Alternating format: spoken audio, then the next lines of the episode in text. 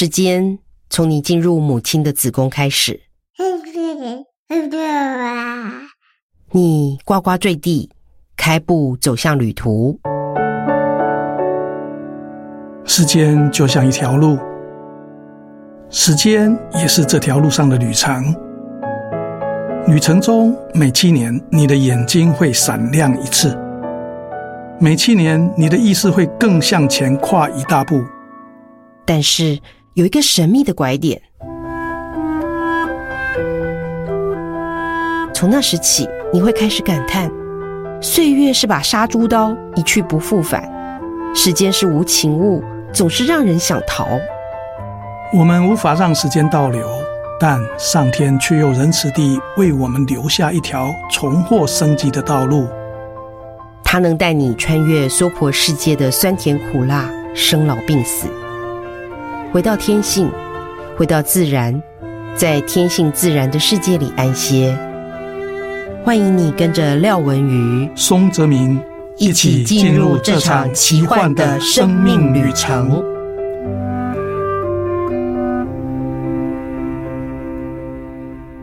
Hello，我是被上天关机了七年，刚写完新书、刚开机的喜马拉雅的女儿廖文瑜。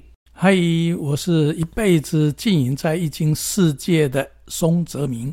哎，我们说到今天这个天公星呢，大家可能也清楚，它就是玉皇大帝的生日哦。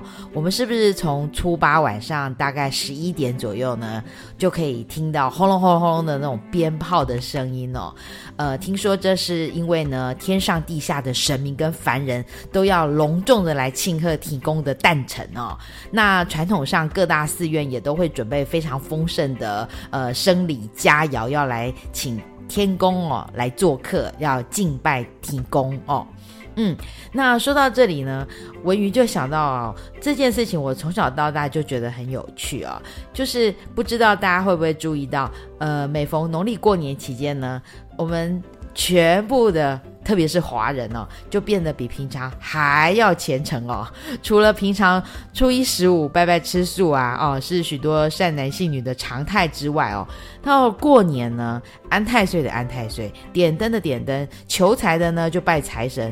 总之，过年期间哦，全台湾的这个大大小小的庙宇都香火鼎盛。那更不要说呃，大年初九是。天公的生日，也就是我们常说老天的生日啊，这么伟大的日子，那就要比其他呃这个更虔诚的来敬拜了哦。嗯，但是过年之后呢，过了这个大概是元宵节之后吧，好像所有的呃敬拜啊、顶礼呀、啊、热闹啊，就这样结束了哈、然后。明年此时，我们全部再重来一次，这真是一个蛮有趣的这个景象哦。但是你有没有想过，我们其实跟老天爷的关系哦，可不只是这个呃，今天大年初九啊。你有没有注意到呢？我们都很习惯说：“哎呦，我的老天呐！”那现在会说：“我的老天鹅啊！” 那老外就说：“Oh my God！” 对对？无论呃东方或西方啊，老天啊，上帝。其实几乎二十四小时都跟我们同在诶，所以今天维瑜就要趁着这个天公星哦，要跟我们易经大师松泽明老师跟大家好好来聊聊我们的老天鹅啊，老天爷啊。对，那中国就是用天这个呃作为一切的最高指导原则，最高的呃力量哈。那从远古就开始拜了。那不仅中国祭祀天啊，把天看得非常重要。其实印度一开始也是由梵天开启了这个世界啊、哦。天好像是所有呃早期的民族啊，呃一部落会先感受到的力量。嗯，哦、就是一定要这个敬天祭天。对，然后皇帝也要去这个天坛。对，那我们只能够说，嗯、哦，中国的易经确实也都是循着天的原理在讲啊。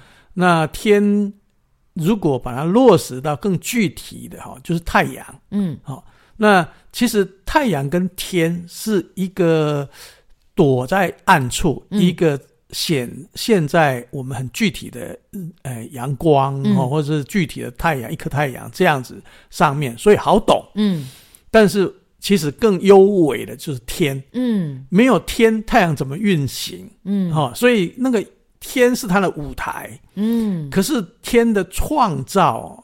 这件事，呃，这样的舞台怎么去创造这个世界？嗯，印度是比较具体的，他用梵天来，嗯、呃，来张开眼睛，世界就成型了。可是中国没有这个东西啊，中国就是就是就是你要知道，老天在看着你。嗯、呃，中国有什么女娲开天辟地这个吗？对，对哦、这个就有一点了哈，就有点神话可以具体。可是。嗯开天，那天是什么？天怎么开啊？天又是什么？对对对，嗯，所以很有意思嘛。我们只知道说大年初九要拜天公啊，到底天公是是虾米哈？然后我们可能会以为说就是那一尊玉皇大帝那个长相。可是如果呃大家对于这个神明比较有接触，你就知道其实每一尊神明都是。人自己想象出来，然后把它刻出来的。对，所以在不同的呃文化里面，它可能就会刻出不同的神明来。对，在中国是把这个天庭啊，这个呃这个职位啊，就等于现实那个皇帝的那个职位哈。哎，对，是制度是一样的哈。嗯。那呃，因为中国人讲究现实，嗯，所以他的每一个官，每一个怎么讲？神啊，都有他的职务，对对对，那职务是很清晰的，是治理这个天庭，跟治理凡间是一样的。嗯，那印度不是啊，印度就是各个神有各个神的个性，然后他也他也不归谁。这的这个政府单位打战这样，对对对，然后打赢了就那个，他不是公务员啊，中国的省比较多是公务员。对啊，所以我刚刚不是说嘛，求财的要拜财神嘛，求姻缘的要拜月老嘛，啊，各司其职这样。所以那个天庭就有一定的呃伦理哈，嗯，那我们这个这是中国人的。天庭结构啊，在在面对这个宇宙的时候，它自动会有这个架构出来。嗯，那可是民间哦比较随性啊，嗯，啊就把它当成一个位高权重的神这样哈，或者主宰你的生死或者赐福给你的神。嗯，那么它变成习俗之后，其实很多细节一般人是不大在乎的，所以就是时间到了就拜。嗯，哈，那我们小时候也确实跟着。父母去拜，嗯，尤其是妈妈，嗯，妈妈一定要宽着行类哈，哦，很丰盛哦，叫洗干拜哈，嗯。啊，那时候都搞不懂，怎么深夜了还要拜，对呀，啊对，然后都不能睡觉，忙死了，就是所谓的从那个呃初八的晚上子时开始。开始哈，那因为一切的天的运作哈的起点就是子时嘛哈，嗯，所以。子时祭呃那个祭祀这个玉皇的生日，嗯、就九初九这个生日是从子时开始。嗯嗯，那那其实那个是蛮有印印象深刻的那个以以前的记忆啊哈。嗯、母亲在黑夜当中点着蜡烛，嗯啊，然后很安静，一切都很安静，然后所有生理都在那上面哈。嗯，那你就陪他把这个。拜拜完成了，那收一收才可以去睡觉，这样哈、嗯。那已经快天亮了。对，那个记忆是很深刻的。嗯，哦，那这就是一般人的生活里面的玉皇大帝的 这个这个呃这个意义了啊。对。哎，至于说它的哲学上的意义，其实我们比较不关心，只是说它是不是能够祝福你这样。嗯，所以我才说很有趣啊，就是大家好像呃所有的虔诚都在这个过年期间把它用完了，这样子，也不是说过完年之后就不虔诚，但是呢，这过年期间我们拜的所有的一切，平常好像。他就不会再出现了哈，嗯、可能顶多就是比如说用家丢了还是什么，要去、嗯、要去庙里面修家一下了哈，嗯、呃，或者是大家呃可能会拿着一些什么衣物还是什么跪那个香炉过香炉哈，嗯、那拜拜的时候，如果是呃道教的庙，它就会有一个是在对着门口的那个香炉，那、嗯、呃懂的人就知道说爱爱。爱爱按那个提供开始拜，意思就是天公是上大嘛，所以他从那里开始拜嘛，哈、嗯，往先往外拜，然后才往里面拜里面所有的诸神，嗯、所以那那那是我对于提供的认识就到这里。对，呃，因为现在的这些已经比较不是生活日常在用的东西，农业社会比较频繁有这个活动啊，哈，嗯，其实时间一久。我连很多次序都随便了，嗯，啊、哦，就是啊，是青菜摆了，反正用起来的对，因为我给他插回去就丢了啊，哎，那呃，这些祭祀一开始都是有道理的，好、哦，比如说为什么是初九是天公的生日，嗯，为什么不是初一？啊？那因为阳气就是由最微弱，一直它呢，它只要阳气一出现，它一定是往高处走，嗯，它。特质就是这样，嗯，那最高就是九哦，啊，逢九必变哈，啊，到了九就是最高了，所以用它来象征阳气最高点，嗯，那玉皇刚好就是掌管天的皇帝啊，哈，对，所以就用初九来来祭祀他，嗯，那这个哲理就在一般人身上就就算了啦，哈，但是它其实是记录在我们所有的。中国哲学思想里面，对，嗯，你怎么看世界？嗯，哎，而且大家呃，如果对这个小有研究的话，你就会听到一些道家的或者是算命的人会说，九是一个很大的数字 哦，嗯、这种九这个概念，那我们也会觉得说，九就是长长久久啊，这、嗯、是一个吉祥、很吉祥的数字，对不对？对，嗯，那九一讲都会把它当阳气在面。在看是不是一三五七九就是阳气，二四六八对对对，是这样看吗？对，那又分成所谓的生数跟成数，成就成功的成。啊，生呢？生就是生出来的数哈，就一二三四五是生数，嗯，到了六七八九，嗯，十就是成数，嗯，啊，就生跟成，嗯，这两个观念哦，这差别是，嗯，生就是基数啊，也可以说是它基本上不用来作为运用。嗯，要运用是从六开始运用哦，所以它是基本的数啊，一二三四五，嗯，哈，那五就是土嘛，嗯，那十也是土啊，哎，为什么五是土啊？嗯，这个五行，这就要讲到五行哈，我们就不深究这个五行的道理哈，反正一二三四五，嗯，五居中，嗯，哈，就是一二三四五六七八九十的中，对，那十是完成，对。所以这个数呢，在五之前就当成生数，不是在使用的，嗯、是是，你如果讲生出来的数字，哎、对对对，嗯、啊，那呃，我们一般都是用乘数，嗯，所以阴的话就用六，阴为什么用六？它不用八，嗯，因为阴的特质是下降，嗯，阳的特质是上升，七九，嗯，哈，所以是选它。上上升的趋势的数字来用，嗯，嗯，那阴的话就用下降的数，就是六，哦，它不会用二，嗯，也不会用那个四，嗯，哈，因为升数跟乘数的差别这样。哦，好有学问哦。好，那刚刚上一段呢，宋老师有在跟我们提醒了一个，就是印度呢，他们对于梵天啊，哦，他们的老天可能就是梵天喽。这个可能等一下我要请教宋老师。他们拜的是梵天，那梵天跟我们的老天，跟我们的天宫是不是一样呢？呃，我略略知道这个梵天的故事，我觉得它是很有画面的。也许我们让宋老师来讲讲这个故事呢，我们对于天会有呃更具体的认识。呃，印度的梵天呢，梵这个东西就是清净的意思。嗯，好，所以清净梵行。嗯，就是在佛经里面常常有，是，嗯，其实就是借用梵天的特质在讲事情的，嗯，所以他佛教的很多用词是跟当时的印度的思想跟印度的习俗是不会离太远，肯定的，从那里出来的，只是现在故意把它贬义了哈，所以清净梵行虽然在用，他不告诉你说这是讲梵天的特质 啊，哎，那我们先来了解一下，那么梵天。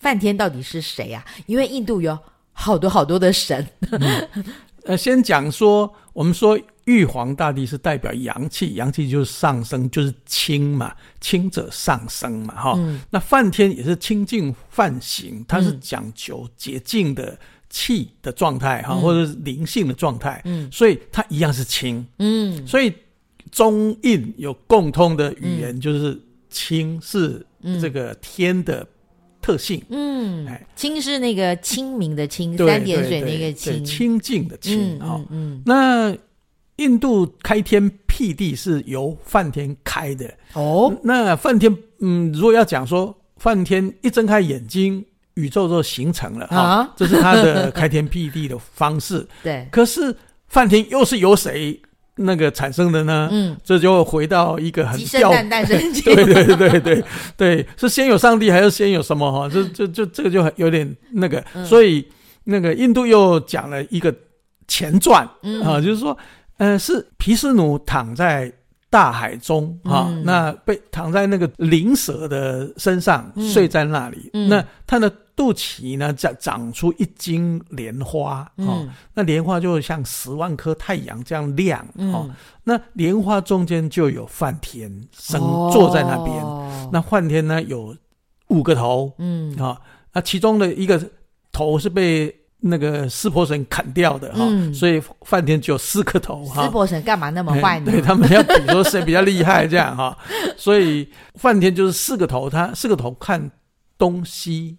南北嗯四个方向，嗯，他所看出去的世界就形成了这个宇宙了哈，所以宇宙是由梵天创造出来的。所以宇宙从梵天创造出来，由梵天创造出来，跟我们在说呃盘古开天辟地是。类似的概念，类似。那你说老天鹅很妙的是，梵天的坐骑就是天鹅。哎，所以这个 FB 的语言也变成了，就是现在人的那种下意识，你不知道你为什么，你怎么不说老天虎啊？啊，老虎的虎，你就说老天鹅啊？因为大家就会这样说，我的老天鹅啊。嗯，对，嗯，那就是巧妙了哈。嗯，怎么这么这么巧？嗯，共识性哈，嗯，那所以我们在描述天的时候，可能是很深的一个连结，对，嗯，那天后来被我们讲说是天性，嗯，那你这个天性或者是佛性，你跟佛最原始的光明有连结，嗯，跟你跟天有连结，几乎是一个状态是一样的，嗯，都是光明或清净的状态，嗯。啊，只是说我们。在汉文化里面，他会讲成说天性，嗯，哎，那天性不是你生下来就会吃奶，这个这个天性哈，它其实是说你这个人这个生物啊，产生出来之后，它有一个很内在的特质，是这个特质是跟天是一致的，你要把它发展出来，否则你就会只是生物而已。你这个天不只是生物嘛？人，这个万物被生出来的状态，嗯，你身为人，你是可以具备把天的特质展现出来的能力，所以叫天人这样子。你如果不去发展，你就是动物而已。嗯，那你可以发展它，你就是人了。嗯，人这个字啊，不是那么简单，就是。我们现在讲人类的人哦，以前孔子说人就是具备仁德人心的人，仁爱。仁爱的人，仁爱的人。所以就是说，你要有别于生物，嗯，你就要有办法把人这个特性，仁爱的人这个特性展现出来，而这个人就是所谓的天。啊，所以难怪我们会动不动就讲天，你不会说我的地呀，嗯、对不对？嗯、地是另外一个概念哦。嗯嗯，那道教会称天公啊是呃元始天尊哦，当然意思就是他是主宰宇宙最高的神嘛。那呃，我看到资料上面写说他是统领三界十方诸神，还有这个人间万灵的最高神，代表至高无上的。天哈，那其实如果我们一直认识到的只是这些神啊、天啊，那似乎跟我们的生活诶连不上哦，因为你会觉得哎呀，那都是神很厉害啊，然后我就是这么平庸啊。可是如果是呃宋老师讲的，就是天的特质，就是天性这件事情，天是属于这个清净的，那这个好像离我们比较近一点哦，不会跟那些神啊、哦诸神跟人好像离很远了。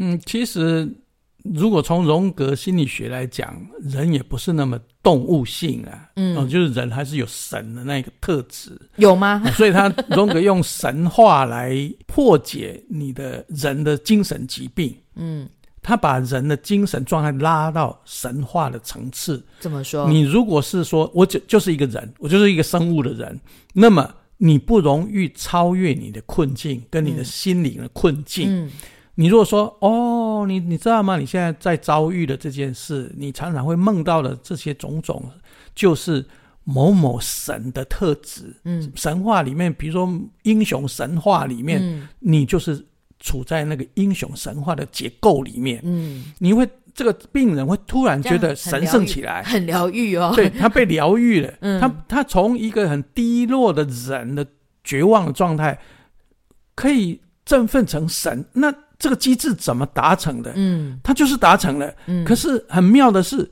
为什么可以？我们可以从很低落的心理状态，嗯，一转向比较高、比较清静的状态的时候，嗯，你很多问题是可以解决的。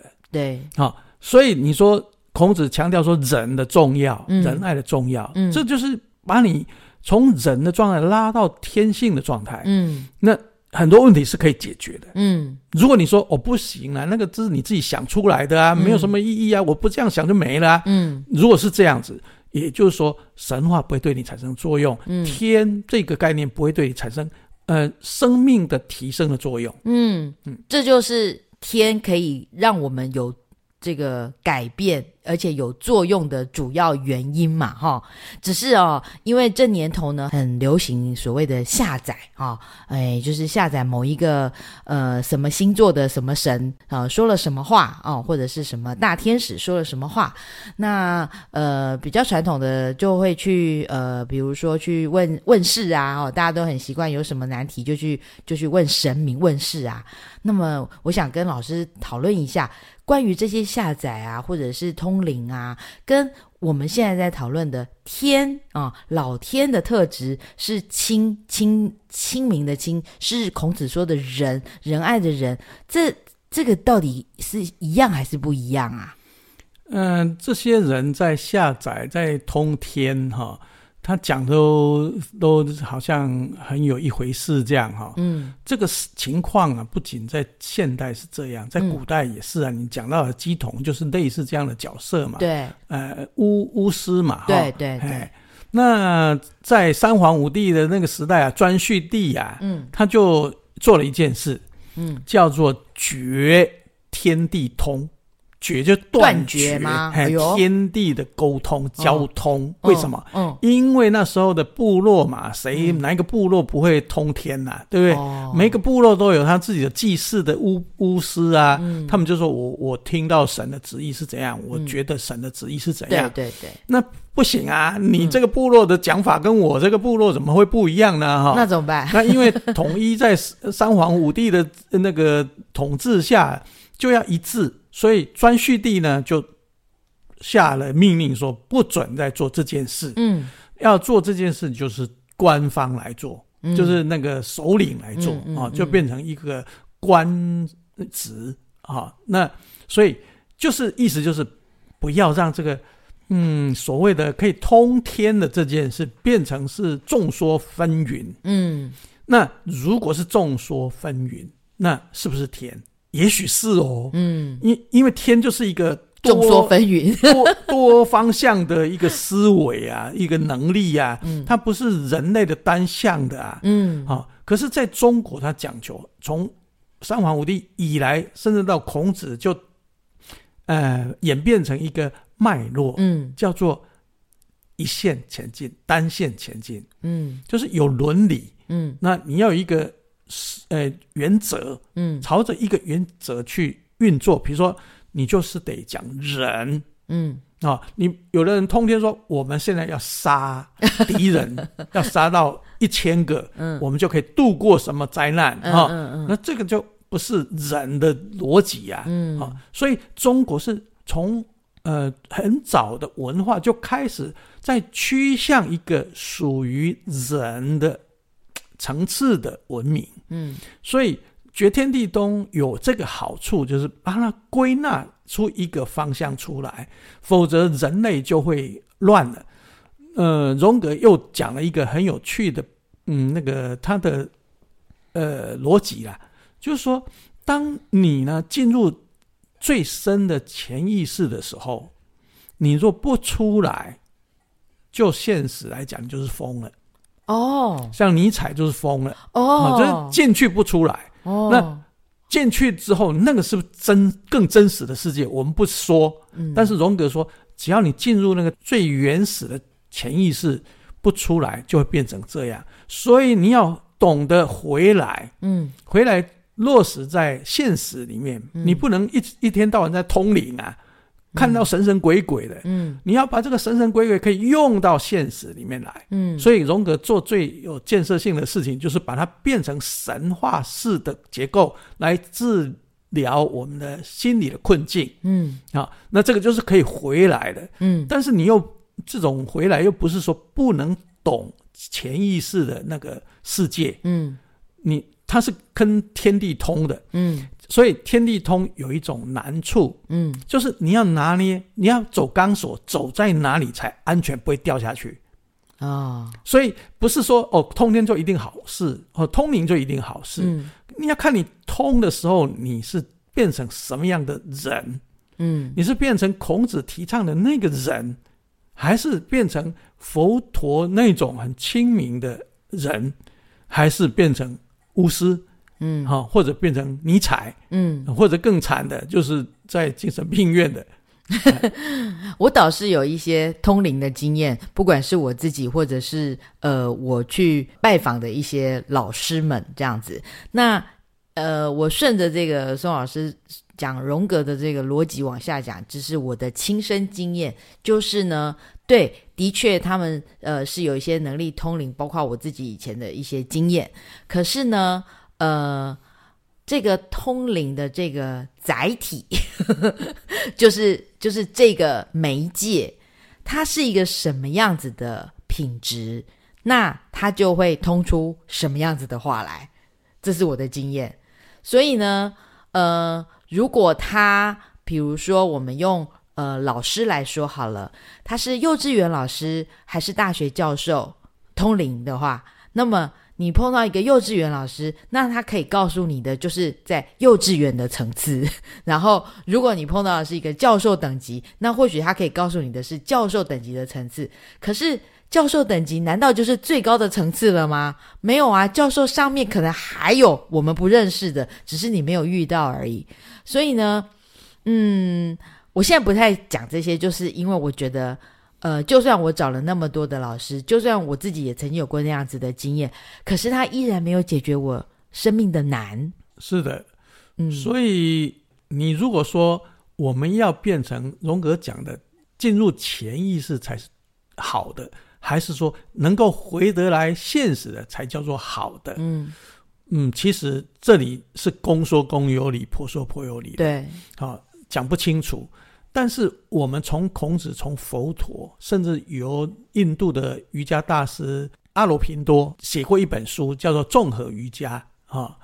那他就阿罗频多啊，这个瑜伽大师，他就讲到说，其实人应该是。朝向文明的发展，瑜伽并不是让你变成一个远离世界的人，嗯，好、哦，所以他的态度就跟孔子很像了哦，有有点入世了哦，嗯，啊、哦，那印度你知道，他的文明很多是离群所居，他不入世，嗯，那所以就会变得整个文明是。没有在进展的，嗯，好、哦，就现实文明没有在进展，嗯，可是精神文明很高，还蛮高的，嗯。嗯，这就是印度人后来也发现说，呃，有一些哲人啊、就像刚刚讲阿罗平多这个大师，他就觉得应该是有建设性的，嗯，去发展文明，嗯嗯，那有建设性的发展文明跟这个通天就可以比较靠近一点吗？呃，他觉得。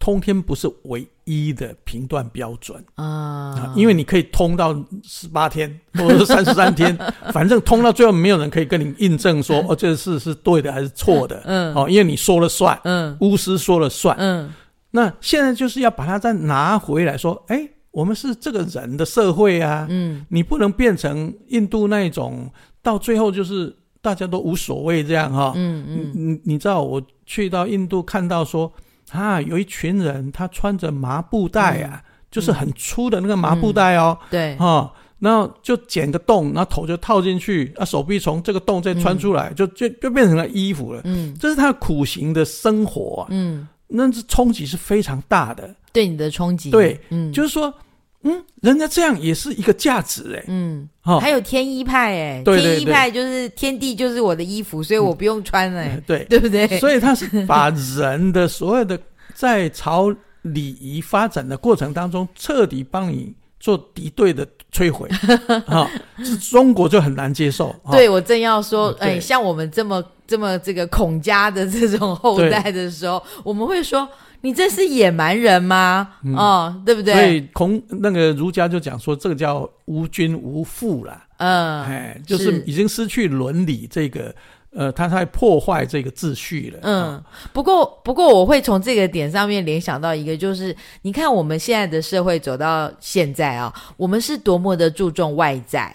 哦，那某种程度，如果为什么大家会很喜欢去印度找生命的答案，就是因为那里有很多跟你那个世界好像很颠倒的对景象，帮你松脱了。对对对，所以我们在讲说，你进入呃这个社会，进入生活里面来，并不是说一定要变成中国式的那种礼仪之邦的。嗯，礼仪之邦也是表面。讲是这样啊、哦，你你有没有达到那个礼仪的标准哈、哦？嗯嗯的精神都未必嘛。只、嗯、是说，嗯、呃，没错，他这是对我们的一个洗礼跟冲击，嗯，让我们可以从头再来醒思，嗯。但是醒思不能乱乱醒思，嗯，你还是到最后你还是会找到一个嗯轴，那个轴就是你人跟天的平衡，嗯。啊。哦那你不可能人变成天，嗯，人有人的力量，嗯。嗯。嗯。那所以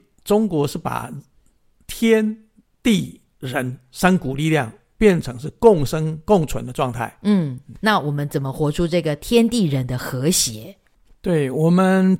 子丑寅呢？天干地支的地支哈，子丑寅，子就是天开的时间哈。子哦，嗯，难怪我们就从十一点子时开始算，哎，拜天公哈。嗯嗯嗯。那丑就是地开的时间，嗯，寅就是人开的时间，哦，这三个力量。打开，那也就是说，其实寅的时候已经快接近日日太阳。丑寅，哎，十一到一，一到三，三到五，对，嗯，太阳要出来。所以当寅时出现的时候，生人就会开始起床静坐、静坐、诵经，对，嗯啊，修行人也会在这个时间起来修行。说呃，这个时间呢，跟天最接近，对，然后可以接很好的气，对，之类。要讲清，就是这个时候最清明了啊，嗯。所以人呢，是从寅时就开始可以开始工作，开始开始活动了哈。嗯，那你知道那个古时候早朝啊，也就是这个时间啊，要起个大早啊 哈。有的人子时就开始要准备了，要穿好那个官服。天哪，那他什么时候睡觉啊？对，他其实早睡早起嘛。我们现在人是子时还没有睡觉，你说子时他已经要准备早朝了。对，那就就是。一天的开始，从寅时呢，人就开始可以运作了哈。那这个人的运作不是，嗯，没有根由的，就是来由没有根就开始乱搞，就自己想做什么就做什么。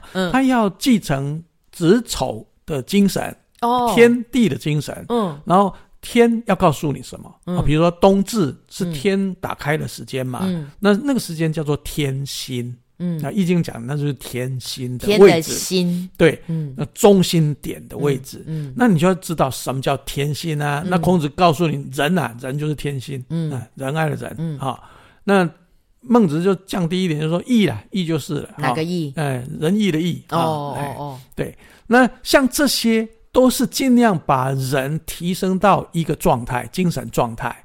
嗯，嗯，那你要有这样的继承，你知道这个是重要的。然后就所谓的有蒙卦来启蒙你这件事，嗯、这个是重要的哦。要不要听？嗯、你说为什么？为什么这是重要的？嗯，我再讲一次，这是重要的。你去实践。比如说皇帝就这样做，尧舜就这样做，哈、嗯，文武周公就是这样做。那你说为什么？为什么他们做我就要跟着做？嗯、啊，那个叫做再三读，读则不告。嗯，你你听不懂了，嗯，你会这样反驳，不想听从，嗯，那你就不是属于老天或者是老师愿意教的对象。嗯，老师要教的是说，你我这样讲，你就接受，接受不是只是接受，而是去实践。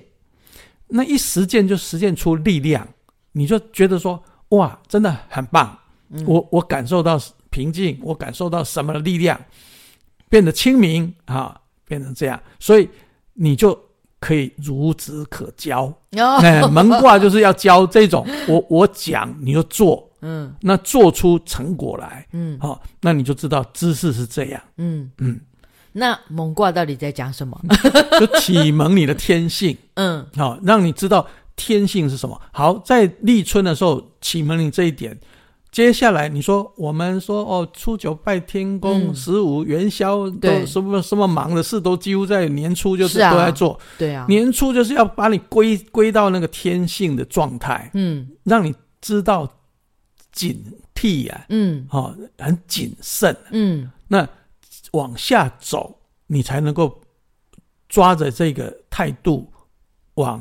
那个雨水惊蛰，嗯，那个哦，春分，那这样一路发展到秋天、冬天，秋收冬藏，对，嗯，所以那我说的没错嘛，大家在这个过年期间特别虔诚、特别忙碌哦，只是我们没有跟天地。天地人三彩连在一起啦，我们就是呃初一去哪里拜拜啦，哈，初三去哪里拜拜啦，初九要拜天公啦，对，你没有做一些形式上的拜拜。对，天性是什么你不知道啦。哦，嗯、就算你拜天公，你也不知道那是什么意思。嗯，嗯，那那这样叫做我拜了就是就是返回天性嘛，你根本不知道。嗯嗯，那什么是天性？你不懂，那往下走就是一这个照本宣科啦。嗯，哦，就是你你时间到了。初一十五拜拜，对，哎，该做吃粽子就吃粽子，该吃月饼就吃月饼，然后吃汤圆。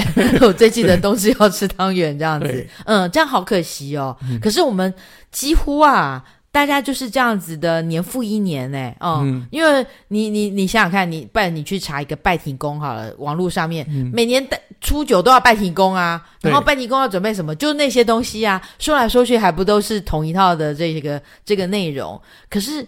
我们都没有拿到老天的力量啊！对，没有进入他的精神的层面，对啊，多可惜呀、啊！嗯，嗯就是说，你如果只是形式上的做这些事，嗯，那不做又不敢啊，对因为不做可能会遭殃，就害怕。那你并没有得到真正他要给你的东西，你只是好把它持守下来，嗯、形式啊，嗯那这个就是不要专蓄力来。绝天地通啊，你自己就跟天地你自己就绝了，对对，嗯，对。结果你就去听鸡同，听那些下载，因为觉得这样子跟天比较接近嘛。对，好像讲了这些充满智慧的话，你就受用了。嗯嗯。其实智慧的话，如果没有办法让你跟天地通，嗯，连起来了，啊，那回到那个天性，嗯，你那智智慧的话，其实听了也就忘了。对啊。嗯，呃，我看很多人在听宋老师讲课的时候，记笔记记得非常的好。但是呢，他回到家之后，他原本来问的问题呢，还是一样的，什么都没有改变。但是笔记记得很好，对，就可以拿出来谈，拿出来讨论。对，嗯嗯，那生命不是只只是这样啊，嗯，生命真的这些知识，《易经》也好，或者是老子的思想也好，都是要你变成生活上。可以运作起来的东西，嗯。啊，它不是说要你硬硬着模仿。用背的，对，呃，或者是拿来轻谈的，对，嗯，那如果这样子的话，那那些那些圣者讲的真是 nonsense 啊，一点意义都没有，一点价值都没有。那呃，我们我们来说点让大家有所期许的吧。如果你真的可以通天，你真的可以天天人地天地人的话，那那会是什么样子的品质呢？其实最简单的就是，当你尝到那个所谓天性的那个状态的时候，你先就稳定了，你的心就先稳定了、嗯哦、那这个稳定当然也要看人的资质啦。哈、哦嗯。有人是一秒钟稳定，就第二秒就又又回到原点了。嗯、就是说，他不他不稀罕这个。嗯嗯，他为什么会不稀罕？这么好，为什么他不稀罕？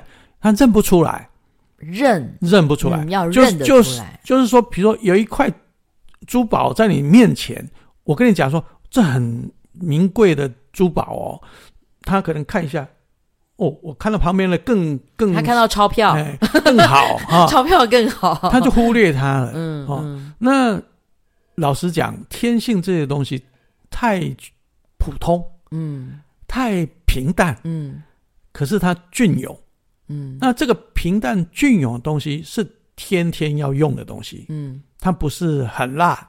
很甜、嗯、很咸的东西、嗯、哦，让你印象深刻。它不是，所以你要好好的浸在那里面，才能够享受到它的品质。嗯、呃，套一句我之前访问的老师，对不对？他在教这个，在美国教美国的英文学校教中文，他们称之为沉浸式的教学。嗯、你要。把学生沉浸在这个语言里面，嗯、对，那一样啊。如果我们想要通天啊、哦，取得上天的这个力量，嗯、你也要好好的沉浸在这个天的这个这个这个品质里面啊、哦，有点像泡澡哎哈，对，泡进去这样。我我们刚刚讲到说，荣格可以用神话让我们有一个精神疾病的人突然可以提升起他的意识的状态啊，就。可以治疗他的低低下的心心态。嗯，其实人哈、哦，有时候当他体验到能量这件事啊，能量就由天所促成的流动嘛，哈。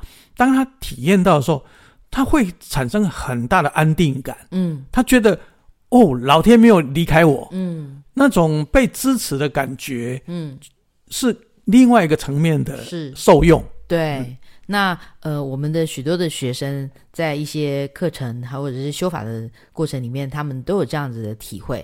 所以我要这边最后要跟大家讲说，其实松老师在讲的稳定，心的稳定，跟你以为的沉着，或者是呃这个面无表情的那种稳定是不一样的哦。